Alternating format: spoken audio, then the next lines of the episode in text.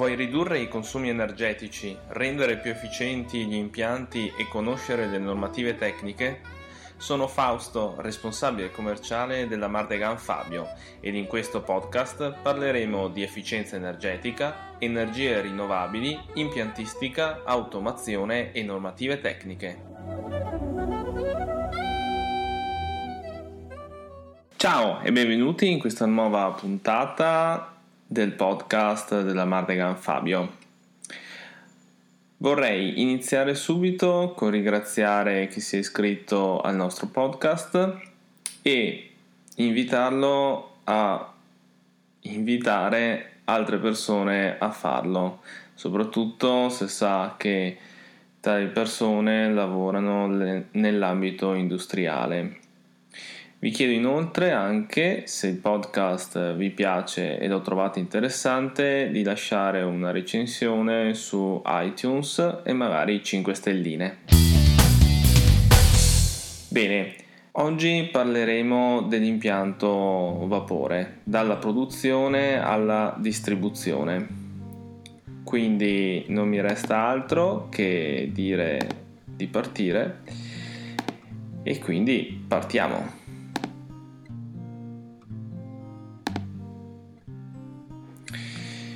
Bene, l'impianto vapore parte mm, giustamente dal generatore, il quale è un sistema funzionante a gas o anche elettrico oppure con altri sistemi di combustione che permette di scaldare l'acqua fino ad una temperatura tale da portarla in ebollizione in funzione alla temperatura. Ad esempio a pressione atmosferica l'acqua evapora intorno ai 100 gradi, ma se aumentiamo la pressione del, del sistema l'acqua evapora a una temperatura decisamente superiore. Ad esempio con 5 bar siamo intorno ai 155 gradi e a 10 bar siamo intorno ai 190 gradi centigradi naturalmente. Il vapore prodotto, passando generalmente attraverso una cosiddetta valvola di sfioro, arriva ad un collettore, un collettore generalmente di alta pressione. Parliamo però della valvola di sfioro, il quale è un componente interessante nell'impianto a vapore perché permette di far passare solo il vapore al di sopra di una determinata pressione. Questo è molto utile per chi ha la necessità di spegnere il generatore la sera e riaccenderlo la mattina. Infatti attraverso questa valvola il vapore naturalmente, cioè il calore naturalmente rimane nel generatore di vapore la sera quando si spegne l'impianto e la mattina si riesce a sfruttare meglio il calore ancora immagazzinato. Eravamo al collettore di alta pressione. Perché di alta pressione? Perché se abbiamo la necessità di lavorare con più pressioni, il modo migliore per gestire questi sistemi è di avere più collettori ed ogni collettore fornire la pressione adeguata. Per questo tra un collettore e l'altro bisogna inserire un riduttore di pressione. Sui collettori è anche importante gestire magari più generatori di vapore. E per far questo bisogna inserire una valvola di non ritorno prima della, della valvola soffietto di intercettazione per sia agevolare le manutenzioni ma anche perché il vapore di un generatore magari acceso non vada a finire in un generatore spento e quindi creare delle scompensazioni. Dal collettore quindi partiamo e andiamo ai vari utilizzi.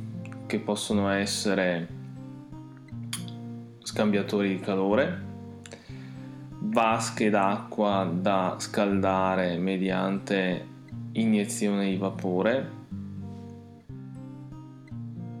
iniettori o altri sistemi. In particolare suddividiamo questi sistemi in sistemi con vapore a perdere e sistemi con recupero delle condense. In ogni caso è importante sulla linea del vapore inserire dei scaricatori di, di linea, quali sono dei barilotti che immagazzinano le condense che si creano nelle tubazioni e attraverso un kit di scarico condense la rimandano indietro nella vasca di reintegro.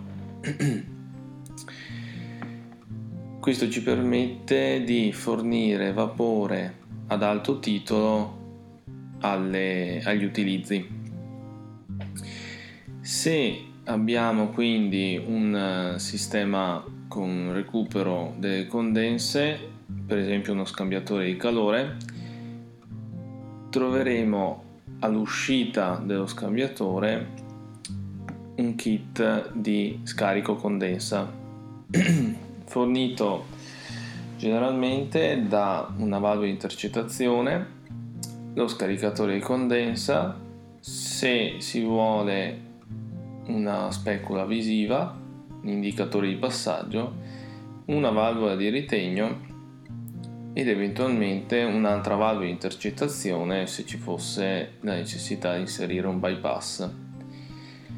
Cosa che noi preferiamo non fare per il semplice fatto che eh, spesso troviamo che il bypass è aperto e quindi diventa inutile avere uno scaricatore di condensa installato. Da, da, questo punto le condense vanno a riunirsi nella vasca di raccolta condensa, che non è altro che la vasca di alimento del generatore di vapore. Questo punto è critico. Infatti la vasca di raccolta condense ha delle necessità e quindi può creare dei problemi. Ad esempio, l'acqua di alimento del generatore di vapore non deve essere mai inferiore ai 60-70 gradi. Questo per evitare un dosaggio eccessivo di eh, prodotto deossigenante. Però a 60-70 gradi ho bisogno di almeno 4 metri di battente per evitare che le pompe di alimento del generatore vadano in cavitazione e quindi rovinarsi.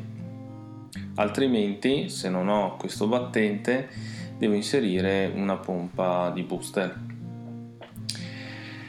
Non sempre però è possibile ottenere naturalmente l'acqua di alimento a 60-70 gradi.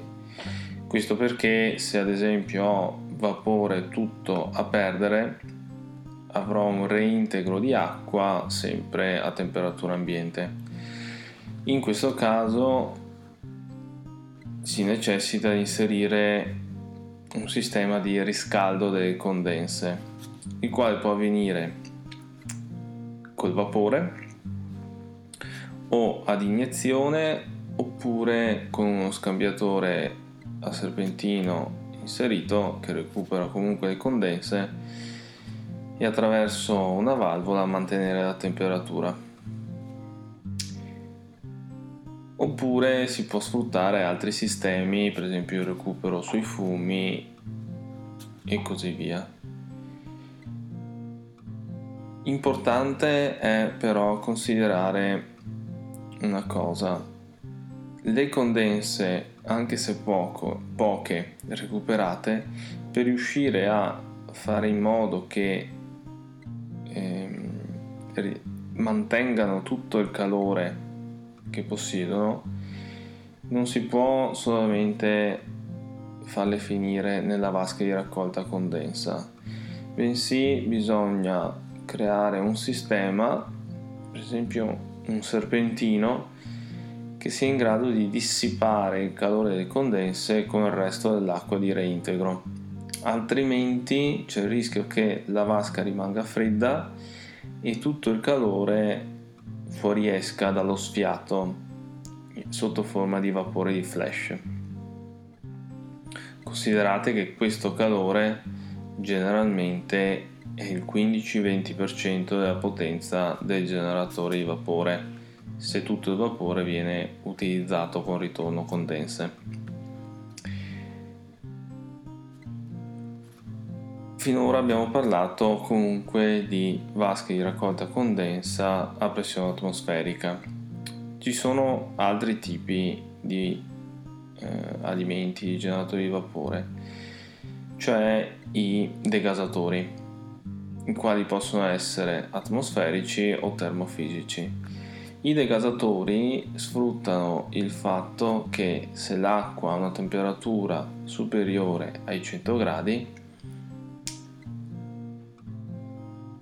eh, l'ossigeno si disgrega dall'acqua totalmente e quindi non c'è la necessità di aggiungere prodotto deossigenante. Per far questo la vasca di raccolta condensa però deve o avere una temperatura molto elevata o addirittura funzionare sotto pressione, circa un bar. Questo sistema è molto efficiente è un po' critico perché ha bisogno di componenti sofisticati per funzionare bene, però è di certo indispensabile su impianti di medio-grosse dimensioni.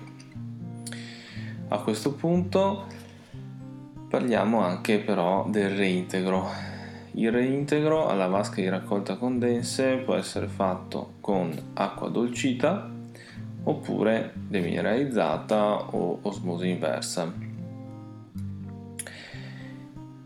Il dosaggio dei prodotti chimici è importante farlo sulla tubazione dal genera- dalla vasca di alimento al generatore in caso ci fossero più generatori di vapore installati, altrimenti si può iniettare i prodotti chimici direttamente sulla vasca di raccolta condensa.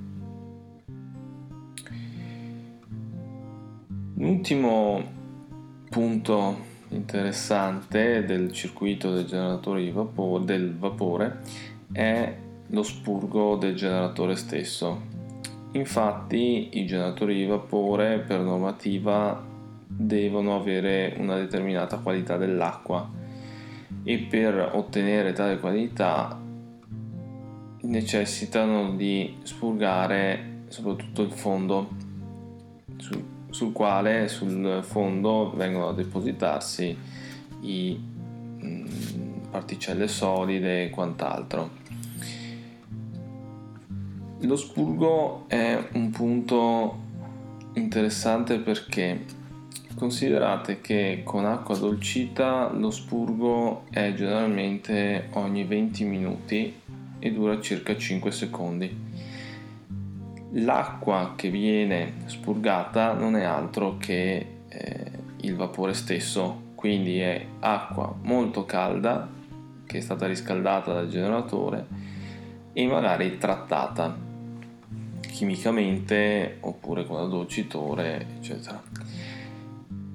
Tale calore si può recuperare per ad esempio preriscaldare l'acqua di alimento o produrre altro tipo di acqua. Altrimenti si può limitare fino ad uno spurgo al giorno utilizzando un'osmosi inversa. Beh, direi che abbiamo visto tutti i punti generali di un impianto di produzione e distribuzione del vapore. Vi ricordo che potete seguirci sul canale YouTube su Facebook e su LinkedIn e naturalmente trovate tutte le informazioni sul sito www.mardeganfabio.it. Non mi resta che augurarvi una buona continua- continuazione. Alla prossima!